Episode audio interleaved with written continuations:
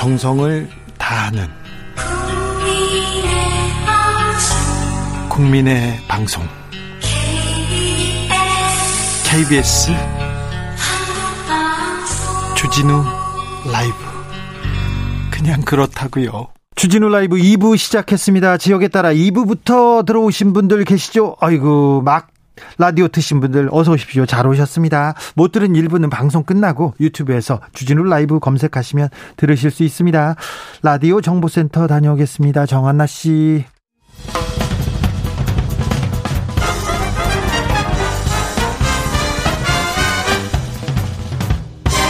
훅 인터뷰. 모두를 위한 모두를 향한 모두의 궁금증 훅 인터뷰.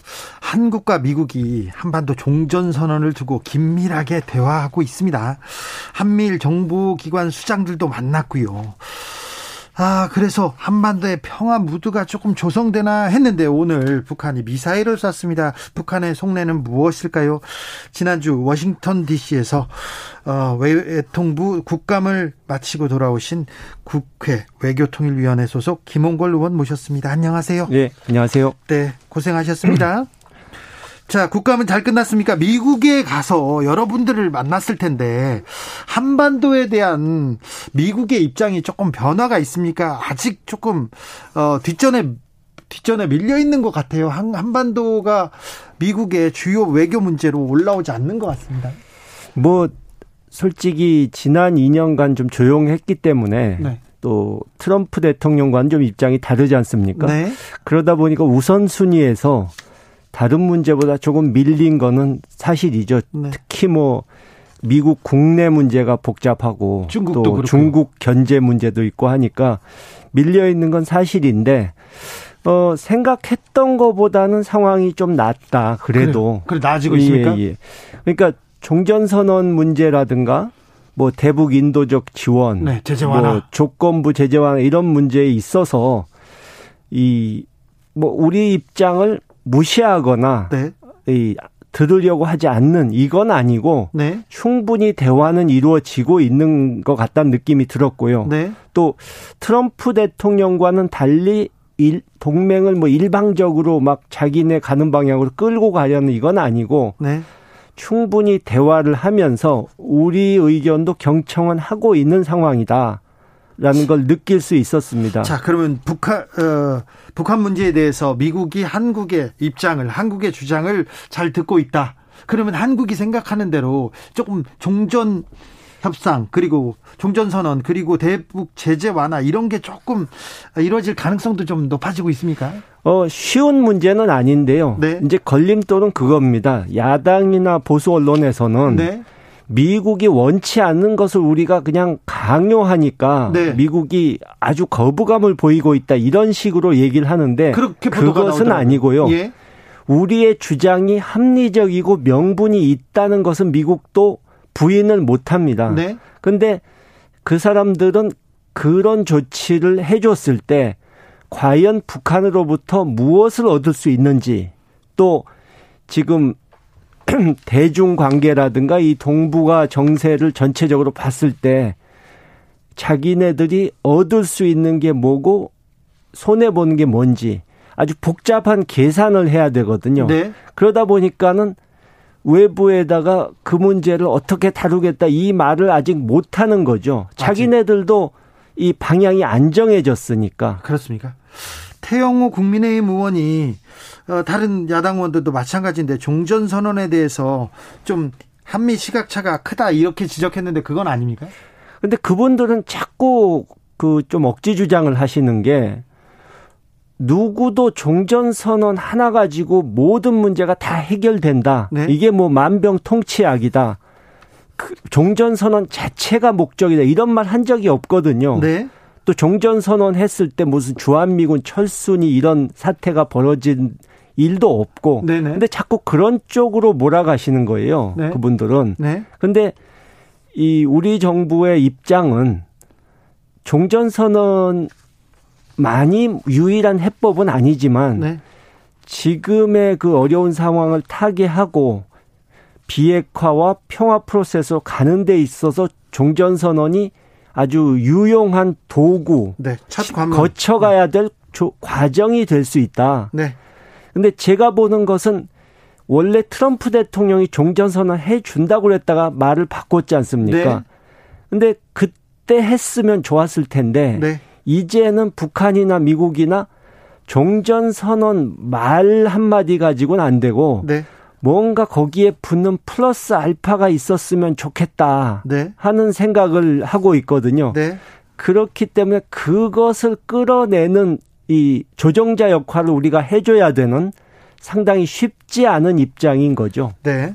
종전 선언은 주한미군 철수로 이어진다. 이렇게 야당에서 주장하고 있고 보수 언론에서 주장하는데 이거는 사실과는 다르죠. 전혀 근거가 없는 얘기죠. 미국에서도 이런 얘기는 안 나옵니까? 원래 부시 대통령이나 트럼프 대통령도 종전선언 하려고 고려했었던 거 아닙니까? 네네. 근데 주한미군이라든가 이런 이 중요한 문제와 엮여 있다면 그렇게 쉽게 얘기했을 리가 없죠. 네. 전술핵 배치를 놓고 지금 야당의 대선 후보들이 뭐 제각각 얘기를 나누고 있는데 그 부분에 대해서 미국에서는 어떻게 반응합니까? 그러니까 제가 보기에는 정말 이해가 안 가는 것이 그분들이 항상 한미 동맹 흔들릴 수 있다. 네. 뭐 조금만 뭐 있으면은 네. 큰일 난다. 한미 한미 동맹 깨진다 이러는데 정말 한, 한미 동맹을 아주 파탄나게 할 수 있는 게 핵 개발 이거든요. 네. 전술핵도 미국은 아예 고려조차도 안 하고 있어요. 그래요. 그러니까 그런 얘기 해봐야 그 사람들은 아예 관 전혀 관심을 안 보이는 겁니다. 아 그건 그냥 대선판에서 어, 나, 나 쏟아지는 그냥 이야기일 뿐 전혀 미국에서는 고려 대상이 아닙니까? 그러니까 그것이 현실적으로 가능하다고 생각했으면 그분들이 계속 미국 쫓아가서 네. 미국 정부 사람들을 설득하려고 노력을 해야 되는데 네. 그거 안 하지 않습니까? 네. 자기들도 안 된다는 걸 아는 거예요. 네.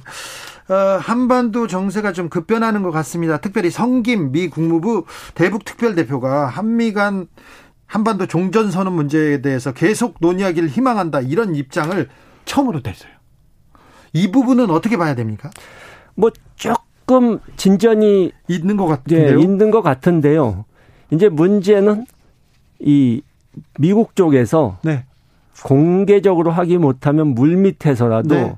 좀 뭔가 새로운 메시지가 좀 있어야 합니다. 무슨 소리냐면 지금까지 계속해서 조건 없이 만날 용의가 있다 그랬잖아요. 네, 조건을 내놔야 네. 됩니까? 근데 이좀 얼마 전에 그 대북 협상 대표를 했었던 비건 네. 전 대표도 네. 그말 했지 않습니까? 북한 사람들이 제일 듣기 싫어하는 말이 조건 없이 만나자는 거다. 네. 그러니까 미국은 뭐 믿져야 본전이라도 상관없다 이런 태도인데 네. 북한은 나갔다가 본전으로 돌아오면 아무 소득이 없이 돌아오면 그것도 또 상당히 부담이 되거든요. 네. 게다가 2년 전에 김정은 위원장이 하노이에서 그 망신을 당했고 네. 그렇기 때문에 협상을 벌였는데 또 성과가 없이 끝나버리면 네. 북한 내의 강경파들의 목소리만 키워주는 그 사람들의 입지만 키워주는 꼴이 되기 때문에 그거는 우리에게도 바람직하지 못한 결과인 거죠. 북한의 뭐 조건 뭔가를 줘야 됩니까? 제재 완화라든지 아니면 지원이라든지 어떤 그러니까 뭐 딱 한 가지를 놓고 이거야만 된다 그렇게 보지는 않고요. 저는 예, 예. 뭔가 이 우리 측이 그러니까 한국과 미국 측이 태도 변화가 있구나. 네. 좀 자기네들 우호적으로 대해주려고 하는구나 하는 네. 신호를 보내는 것이 일단 1차적으로 필요하다고 저는 보는 거죠. 한미 그리고 한미 중러 간에 다양한 얘기가 그리고 종전 선언에 대해서 논의가 좀 이어지는 것 같습니다. 그런데 북한이 오늘 동해상으로 미사일을 팍 또 쐈어요. 이거는 왜 그러는 겁니까? 근데 뭐 많이 들으셨겠지만 북쪽 사람들은 이제 지난번에 김정은 위원장 네. 또 그 전에는 김여정 어, 부부장 좀좀 유화적인 메시지 예. 뭐 한국과 미국이 주적이 아니다. 네. 어, 이런 그렇죠. 식의 얘기 하지 않았습니까? 네. 그게 이제 좀 우리도 어느 정도 조건만 맞으면 체면만 세워주면 대화를 다시 할 용의가 있다는 신호 아니겠어요? 네네. 네. 근데 그렇게만 하면 그 사람들 그렇게 생각하는 거죠. 그런 메시지만 보내면 아, 저 친구들이 지금 상황이 너무 안, 안 좋고 어려우니까 네. 살려달라고 하는구나. 네. 이런 식으로 자기네들을 얕잡아 볼까봐 네. 한편으론 또 이 미사일을 쏘면서 네. 조금 무, 이 무력 시위도 해야만 자기네들을 존중해 줄 것이다. 이런 생각을 하고 있는 거죠. 네, 아무튼 오늘 신형 SLBM 그러니까 잠수함 발사 탄도 미사일을 발사한 것으로 추정되는데요. 어, 이건 또 어떤 의미예요? 근데 아직까지는 SLBM 개발을 완성했다고 볼 확실한 증거는 없습니다. 미국에서도 그거 네. 인정하지 않는 분위기입니까? 그리고 SLBM 기술을 완성해도 네. SLBM 쏠 수 있는 잠수함까지 완성했는지 그거는 또 확실치가 않거든요. 종전 선언에 대해서 북한 측에서는 아파트를 10층부터 짓느냐 이러면서 좀 미온적인 약간 뭐 어, 조금 그 부정적인 뉘앙스의 언급을 했어요. 근데 그 사람들 얘기는 네. 이제 좀 숨, 뒤에 숨은 뜻, 행간을 네. 봐야 되는데, 그러니까 결국 아까 제가 말씀드린 대로 그냥 말로 종전했다 그리고 선언하고 끝나는 거는 좀. 곤란하다. 네, 다른 것까지. 뭔가 플러스 알파가 좀 있었으면 좋겠다 하는 좀더 소리죠. 내놔라. 실질적인 뭐 어떤 그렇죠. 조건을 내놔라 얘기군요. 예, 예. 자, 그런데요. 음, 한국하고 미국이 이렇게 또 뭘 하려고 해도 일본이 방해를 지금까지 했었습니까? 그리고 한국과 일본과의 관계가 나쁜 거에 대해서는 미국에서도 관심이 좀 있는데 좀 어떻게 생각합니까? 예, 그 부분에 대해서 제가 오늘 말씀드리고 싶었던 것이 저도 바이든 정권이 들어왔을 때 굉장히 걱정을 했었어요. 네. 2015년 이 위안부 합의가 결국 그 미국의, 미국이 아. 등 떠밀어서 된 거고 일본 편을 들었기 때문에 네. 된거 아닙니까? 그렇죠. 그래서 또 그런 상황이 오면 어떡하나 걱정을 했었는데 네. 가서 들어보니까 네. 이거는 뭐 외교상의 기밀이라고 할 수도 있는 부분이라 누가 누구에게 어떤 말을 했는지 이건 말씀드리기가 좀 그런데 네. 그러니까 미국이 처음에는 일본 얘기를 들어줬는데 네. 조금 이렇게 상대를 해보니까 네. 일본 사람들의 주장이 좀 합리적이지가 않고 네. 그 사람들이 지나치게 한국에 대해서 강경하고 좀 억지를 쓴다 네. 하는 인상을 받은 것 같아요. 일본이 억지를 쓴다. 그러니까 미국은 항상 한미일 삼국 공조가 튼튼해지기를 바라는데 네. 그런 거를 좀 제안을 하면 일본 사람들이 아유 저 한국 사람들은 아예 상대하기도 싫다 이런 식의 네. 반응을 보이니까 이 일본이 그동안에는 한국이 억지 쓰는 사람들이다. 한국이 국제 관례를 안 지킨다. 네. 그런 식으로 선전을 해왔는데 자기네들이 그런 사람들이란 거를 미국 측에 보여준 셈이 돼버려 가지고 미국도 이제 압니까 일본의 정체를? 예, 예. 어느 정도 파악을 하, 하고 우리에게 그렇게 일본의 입장을 강요하거나 이럴 분위기는 아닌 것 같다는 생각이 들었습니다. 바이든 행정부 취임 후에 바이든 대통령이 한미일 정상회담을 하려고 했는데 일본의 방해로 그 무산됐다는 것도 사실입니까? 가능성이 있는 얘기 같습니다. 그래요? 정상회담은 고사하고 3자 외교장관 회의 같은 것도 네. 일본이 상당히 거부감을 드러내고 있는 것으로 알고 있어요. 네. 5328님께서 북한에 그만 좀 속았으면 좋겠습니다. 그 노력이면 자영업자 다 살리겠어요. 이제는 각자, 그만 각자의 길을 갔으면 합니다. 이렇게 얘기하는 분이 계십니다. 남북대화, 북미대화가 교착 상태가 길어지고 좀 남북화해 협력에 회의적인 시각이 있는 분들이 있어요. 많습니다. 이런 분들한테 한마디 해주십시오. 사실 지난 3년간 이4.27 정상회담 이후로 네. 우리가 북한에 뭐 준 게 없습니다. 네. 그러니까 뭐 퍼주기 했다. 뭐 우리나라도 어려운데 북한을 왜 도와주느냐 이런 그렇죠. 말은 옳지가 않고요. 못 줬죠 이번 정권에. 네, 또이 한반도 평화를 이루고 우리가 북방으로 진출할 수 있는 시대가 오면은 네. 그게 우리가 한 단계 더 도약해서 국제적으로 위상이 커지고 경제적으로도 큰 도움이 되거든요. 네. 그러니까 이 감상적으로 네. 그냥 우리는 한민족이니까 통일해야지 손잡아야지 이런 게 아니고 네. 실리적으로도 우리에게 도움이 되니까 한반도 평화를 위한 노력을 하는 겁니다. 네, 북한도 좀 정상 국가로서의 면모를 좀 보여줘야 되는데 이런 부분 부족합니다. 우리가 붙어 있기 때문에 네.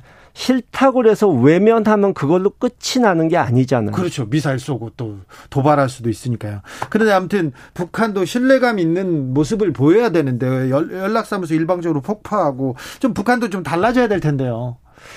어, 그니까 달라지도록 네. 왜 달라지지 않냐고 자꾸 손가락질만 한 게 할 게 아니라 네. 달라지도록 우리가 큰형님이고 네. 훨씬 경제력도 앞서고 국력이 앞서는 우리가 그 사람들을 조, 유, 좋은 방향으로 네. 끌고 와야죠. 그렇죠.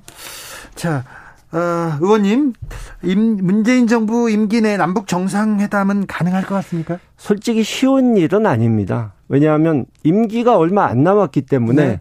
이제 김정은 위원장이 뭔가 정상회담 하면 성과를 손에 쥐고 가야 되는데 네. 그게 쉽지가 않거든요. 예. 우리가 주기가. 예. 그러나 문재인 대통령이 임기 끝나는 바로 그날까지 네. 한반도 평화를 위한 노력을 멈추지 말아야 하고 지금보다는 조금이라도 이 나은 상황을 만들어서 다음 정부에 넘겨주는 노력은 계속 할 것이라고 저는 봅니다. 알겠습니다. 굉장히 어려운 난제입니다. 이 어려움을 김대중 전 대통령은 어떻게 풀었을까요? 어, 과거에 저희 아버님께서 클린턴 대통령 만났을 때 네. 클린턴 대통령이 그런 질문을 했습니다. 내가 곧 중국을 가려고 했는데 네. 중국의 인권 문제 때문에 반대하는 의견이 많아서 고민이다. 네. 그럴 때 저희 아버지께서 뭐라고 하셨냐면 중국에 가라. 네. 대신에 가서 할 얘기는 다 해라. 네. 항의할 거 있으면 해라. 피하지 말고 만나서 이 해결을 해라. 네. 이렇게 말씀을 하셨습니다. 그 정신을 지금도 따라야 된다고 생각합니다. 네. 아, 저기 또 뭐 호남 호남에 김대중 전 대통령의 또 적자고 해서 제가 물어보겠습니다. 호남 분들은 전두환 정, 정치 잘했다고 하는 사람도 있습니까? 그런 사, 얘기도 합니까? 저는 뭐 한 분도 없으리라고 보는데요.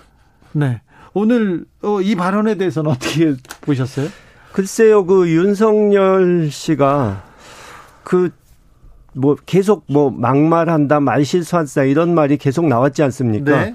근데 이 정도 되면은 그냥 본심을 드러낸 것이다. 평소 생각이 그렇다 이렇게 생각할 수밖에 없을 것 같아요. 그래도 전두환이 네. 정치를 잘했다 이건 좀 너무 전두환 정권 때 이제 뭐 직장에서 쫓겨나고 죄도 없이 감옥을 가고 여러 가지 정말 피해를 입었던 분들이 수도 없이 계신데 네. 그분들한테 가서 정, 전두환 씨가 정치 잘했다는 말을 하면 과연 무슨 얘기가 나올지 참 궁금합니다. 네. 8804님께서 형이면 따끔하게 혼도 내야지요 얘기합니다. 북한과 미국 모두 전향적인 자세로 아, 남북 화해와 협력의 장애 나오기를 고대해 봅니다. 우리는 그 평화를 포기하면 안 되고요. 지금까지 국회 외통위 소속 김원걸 의원이었습니다. 감사합니다. 네, 감사합니다. 정치 피로, 사건 사고로 인한 피로, 고달픈 일상에서 오는 피로. 오늘 시사하셨습니까? 경험해 보세요. 들은 날과 안 들은 날의 차이. 여러분의 피로를 날려줄 저녁 한 끼 시사. 추진우 라이브.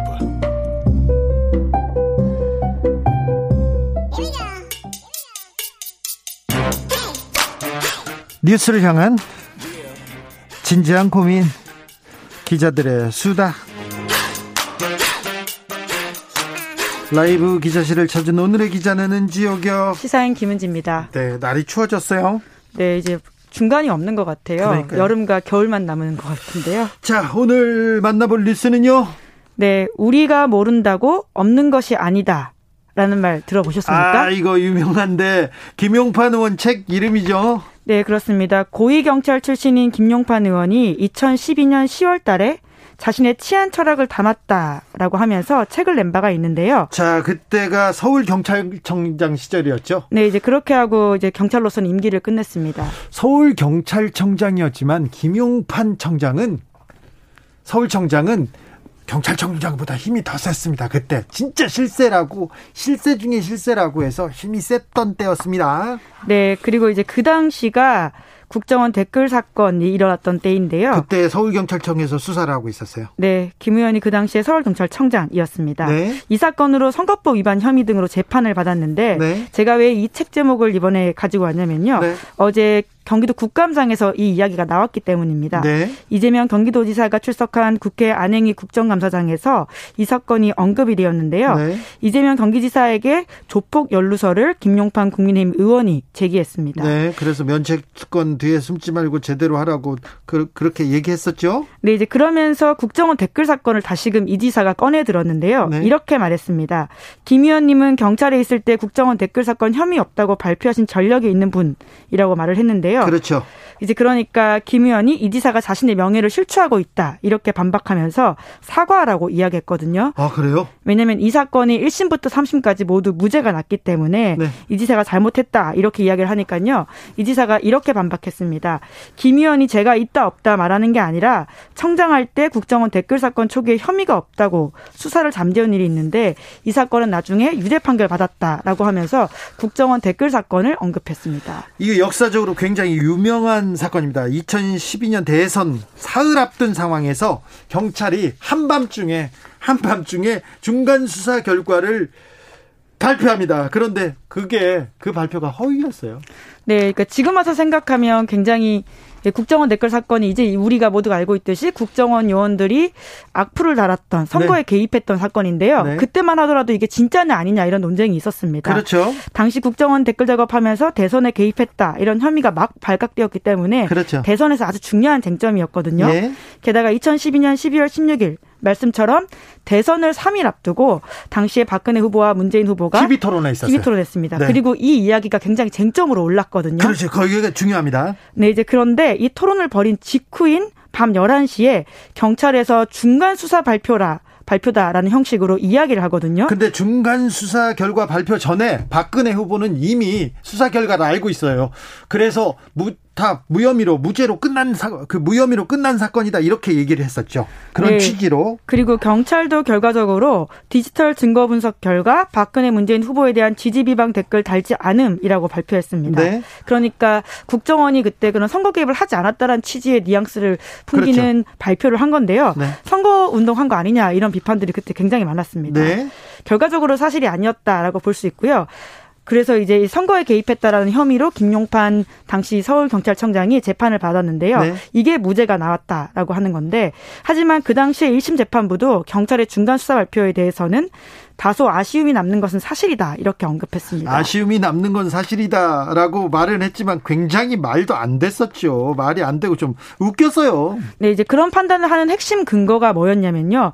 권은희 의원이 다시 굉장히 중요한 내부 고발자였거든요. 그때는 수서경찰서 수사과장이었어요. 네, 이제 그러면서 권은희 의원의 일관된 증언이 있었음에도 불구하고 권은희 의원의 과 반대되는 이야기를 하는 경찰 관계자 17명이나 있기 때문에 네. 권은희 말을 믿을 수가 없다라고 하는 것이 당시에 1심 재판부 판단이었고요. 권은... 그것이 쭉 이어져서 3심까지 네. 무죄가 되었습니다. 그런데요. 권은희 의원 말고 다른 사람들은 다 김용판 전 청장하고 똑같은 얘기를 했는데 그때 제가 검찰 수사를 이렇게 열심히 어, 취재했었는데요. 검찰에서 김용판 의원 관련해서 수사를 못했어요. 그러면서 뭐 어떤 얘기를 했었냐면 원세훈 국정원장이 댓글 조작을 한 거 이 수사보다 김용판 수사가 어려웠다. 김용판은 절대 기소를 못하게 하더라. 그래서 제대로 수사를 못하고 기소를 못해서 나중에 무죄를 만들어줬다는 취지의 얘기를 제가 그때 취재해서 굉장히 중요한 사람한테 들었습니다. 네. 굉장히 중요한 사람한테. 당시에 검찰이 그렇게 제대로 수사 못했다면 그것도 당연히 문제가 되는 거죠. 그렇죠. 예. 그런데 김용판 의원이 얼마나 박근혜 정부의 실세였냐면요. 원세훈보다 훨씬 더 힘이 셌다고 보시면 그 당시에 는 힘이 셌다고 보시면 압니다. 그래서 이분이 대선에 굉장히 공헌을 한 사람으로 공신으로 이렇게 어, 인정을 받았고요. 그리고 그리고 국회에 입성했죠. 네, 이제 물론 바로 입성을 한 건 아니고요. 네. 예, 지난 국회 때 공천을 받아서 국회의원이 되었습니다. 김용판. 네, 경찰에서는 굉장히 중요했던 중요했던 사람입니다. 네, 근데 이제 1심 판결이 그렇게 났다고 하더라도요. 그 당시에 모두 권은희 의원의 증언과 반대되는 이야기를 한 게 아니었거든요. 네. 결과적으로 1심 재판부가 권은희 의원의 반대되는 이야기만 치사 선택했다 이런 비판들이 많았었는데 네. 그때도 서울청에서 그 경찰들이 재판 받고 나서 모두 검찰 수사 받고 나서 증언들을 모아가지고는 윗선에 보고했다 이런 취지의 이야기들이 있었고요. 뿐만 아니라 그 당시에 권은희 의원에게 제대로 하라고 협박 같은 이야기를 했다라는 증언도 나온 바가 있습니다. 내가 무죄를 받았으니까 내가 죄가 없다 이렇게 얘기 우리가 모른다고 없는 것이 아니다 이 말을 김용판 의원한테 해주고 싶습니다. 자 다음 뉴스로 가볼까요? 네, 윤우진 사건 다시금 준비해 왔는데요. 네? 이 사건에 대한 당시 고위 검찰 간부가 입을 열었습니다. 어, 그래요? 누가요? 네, 시사인 취재 결과 그러한데요. 네? 우선은 지금 당시 서울중앙지검장이었던 조용건 변호사가 시사인과 통화를 했는데요. 네? 그 당시 사건에 대해서 본인은 보고받지 못했다라고 말하면서 네. 그 당시의 경위를 상세하게 좀 설명을 했는데 어떻게요? 네, 그 당시는 이제 국정원 댓글 사건이 워낙 큰 사건이었다 보니까 네. 거기에 집중을 했고 결과적으로 부장 검사 선에서 자기에게 보고가 안 된 것 같이 느껴지는데 하지만 내가 그 당시에 이걸 알았다면 가만히 있지 않았을 거라는 생각이 든다라고 말했습니다. 그러니까 검찰 고위직을 지낸 그가 보기에도 윤우진을 풀어주고 최종적으로 무혐의 처분한 게 문제가 있다라는 이야기를 한 겁니다. 좀 당시 중앙지검장으로서는 좀 무책임한데요. 무책임한 말인데 아무튼 자기가 이거 무혐의 처분한 거는 문제가 있어 보인다라고 어, 입을 열었죠. 입을 연 네. 건좀 의미가 있어 보입니다. 네. 다른 검찰 관계자들도 얘기하기 시작했습니까? 네, 최동욱 변호사도 그러니까 당시에 검찰총장이었던 최동욱 전 총장도 이런 이야기를 했는데요. 물론 관련 보고 받지 못했다라고 하면서 모른다라는 취지 이야기를 했지만 아까 이제 조용건 변호사 이야기의 핵심은 검찰이 보통 검찰 편 든지 않습니까? 자기들 이제 조직 내부에 다른 이야기를 하기 쉽지 않은 구조가 있는데 네. 그럼에도 불구하고 과거에 검사 후배들이 했던 행동들이 잘못됐다라는 이야기를 했기 때문에 좀 의미가 있다라고 보이고요. 네. 또 뿐만 아니라 당사자들은요. 네. 그리고 당시에 이제 서울중앙지검 형사 3부가 경찰의 구속영장을 반려한 바가 있는데요. 그래서 그 당시 담당이었던 장영수 변호사에게도 시사인 취재진들이 연락을 했는데 입을 열진 않았다라고 하고요. 그 지휘라인은 또 윤갑근. 아, 그 유명한 예, 윤갑근. 1차장 검사였는데요. 네. 예, 현재 윤갑근 변호사는 라임 사건으로 징역 3년 선고받아서 좀 접촉이 어려웠습니다. 네. 그래서 그때 사건은 왜 그렇게 처리했대요? 근데 이제 결국 그걸 밝혀내는 게 핵심이라고 볼 수 있습니다. 왜냐하면 검찰은 검찰과 가까운 사람 혹은 검찰이 관련된 사안에 대해서는 엄정하게 처리하지 않는다. 이런 것들을 주디뉴 라이브에서도 여러 차례 전해드린 바가 있지 않습니까? 네. 그래서 저희가 굉장히 지금 집중적으로 이야기를 물어보고 있는데요. 제19 감싸기라는 본질을 어떻게 밝혀낼지가 핵심이고 이제 조금씩 좀 입을 연다 이렇게 보시면 될 것 같습니다. 알겠습니다. 혹시 윤대진 윤대진 검사는 얘기 안 합니까? 네, 아직 입을 열고 있지 않은 상황이고요. 자기 형이 관련된 사건이기도 하고 본인이 관련된 사건이기 때문에 네. 쉽사리 입을 열긴 좀 어려워 보입니다. 네. 0359님께서 주진우 선생님 긴장하지 마시고요. 차분히 말씀하세요. 너무 성급하게 말씀하시는 것 같습니다. 네. 제가 아직까지 긴장을 하고 있고요. 차분히 말을 잘 못하고 있습니다. 죄송합니다. 너무 성급하게 말만 하는 것 같아서 죄송합니다. 제가 좀 더 노력하겠습니다. 네, 부족합니다. 네. 자, 마지막으로 만나볼 뉴스는 어떤 내용입니까? 갑자기 굉장히 톤이 달라지셨네요. 네, 좀 차분하게. 네. 낯섭니다. 네. 네. 중국의 3분기 GDP 증가율이 4.9%를 기록했다라고 합니다. 4, 4.9%면 엄청난 성장률인데 이것도 조금 부족한가요? 중국에서는? 네, 이제 중국이기 때문에 그렇습니다. 왜냐하면 말씀처럼 그것이 적다고는 볼 수 없는데요. 5%대가 깨졌다라고 하는 게 굉장히 상징적입니다. 그렇다면서요? 예, 코로나19를 제외하고는요. 그러니까, 그러니까 지난해를 빼고는 중국이 5%대 성장률이 깨진 게 1992년 분기별 성장률 통계를 집계한 이후에 처음 있는 일이다라고 아, 합니다. 이 얘기를 들으니까 아 이거 좀 심각하구나 이렇게 생각할 수 있겠네요. 네, 게다가 중국은 이제 전 세계 공장이라고 불리고 있을 만큼 경제적인 그 버팀목이 되고 있는 지점이 있기 때문에 이게 깨졌다라고 하는 것이 주는 시그널이 꽤 커서 전 세계 이목을 끌고 있는데요. 중국 경제의 침체는 전 세계에 영향을 미칠 겁니다. 가까이 있는 우리나라는 물론이고요. 네, 게다가 이제 그 형, 헝다라고 하죠. 헝다 파산. 네, 그 파산 파산한 건 아니고 이제 위기가 위기, 있는 위기. 상황이고요. 예. 유례 없는 전력난 그리고 세계 공급망 교란 그러니까 전력 위기가 있어가지고 계속해서 지금 자원이 부족한 상황 아닙니까? 네. 이런 것들이 영향을 미쳤다라고 볼 수 있는데요. 중국의 국가 통계국 대변인도 공식적으로 이와 같은 상황을 인정했다라고 합니다. 어, 그렇다면 지금 전력난 공장 못 돌린다고 했는데 4분기에도 조금 어려울 것 같아요.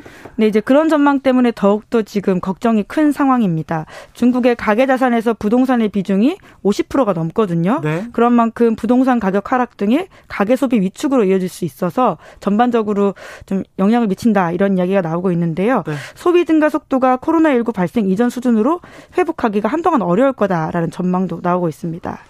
아, 그런데 중국발 쇼크가 세계 경제에 어떤 영향을 미칠까요? 아, 예, 걱정이 됩니다. 당연히 미칠 수밖에 없는 상황이고요. 아까 말씀드렸던 것처럼 중국 경제의 둔화와 글로벌 공급망 문제, 원유 이런 여러 가지 이슈가 있어서 인플레이션 우려가 커지고 있다라고 합니다.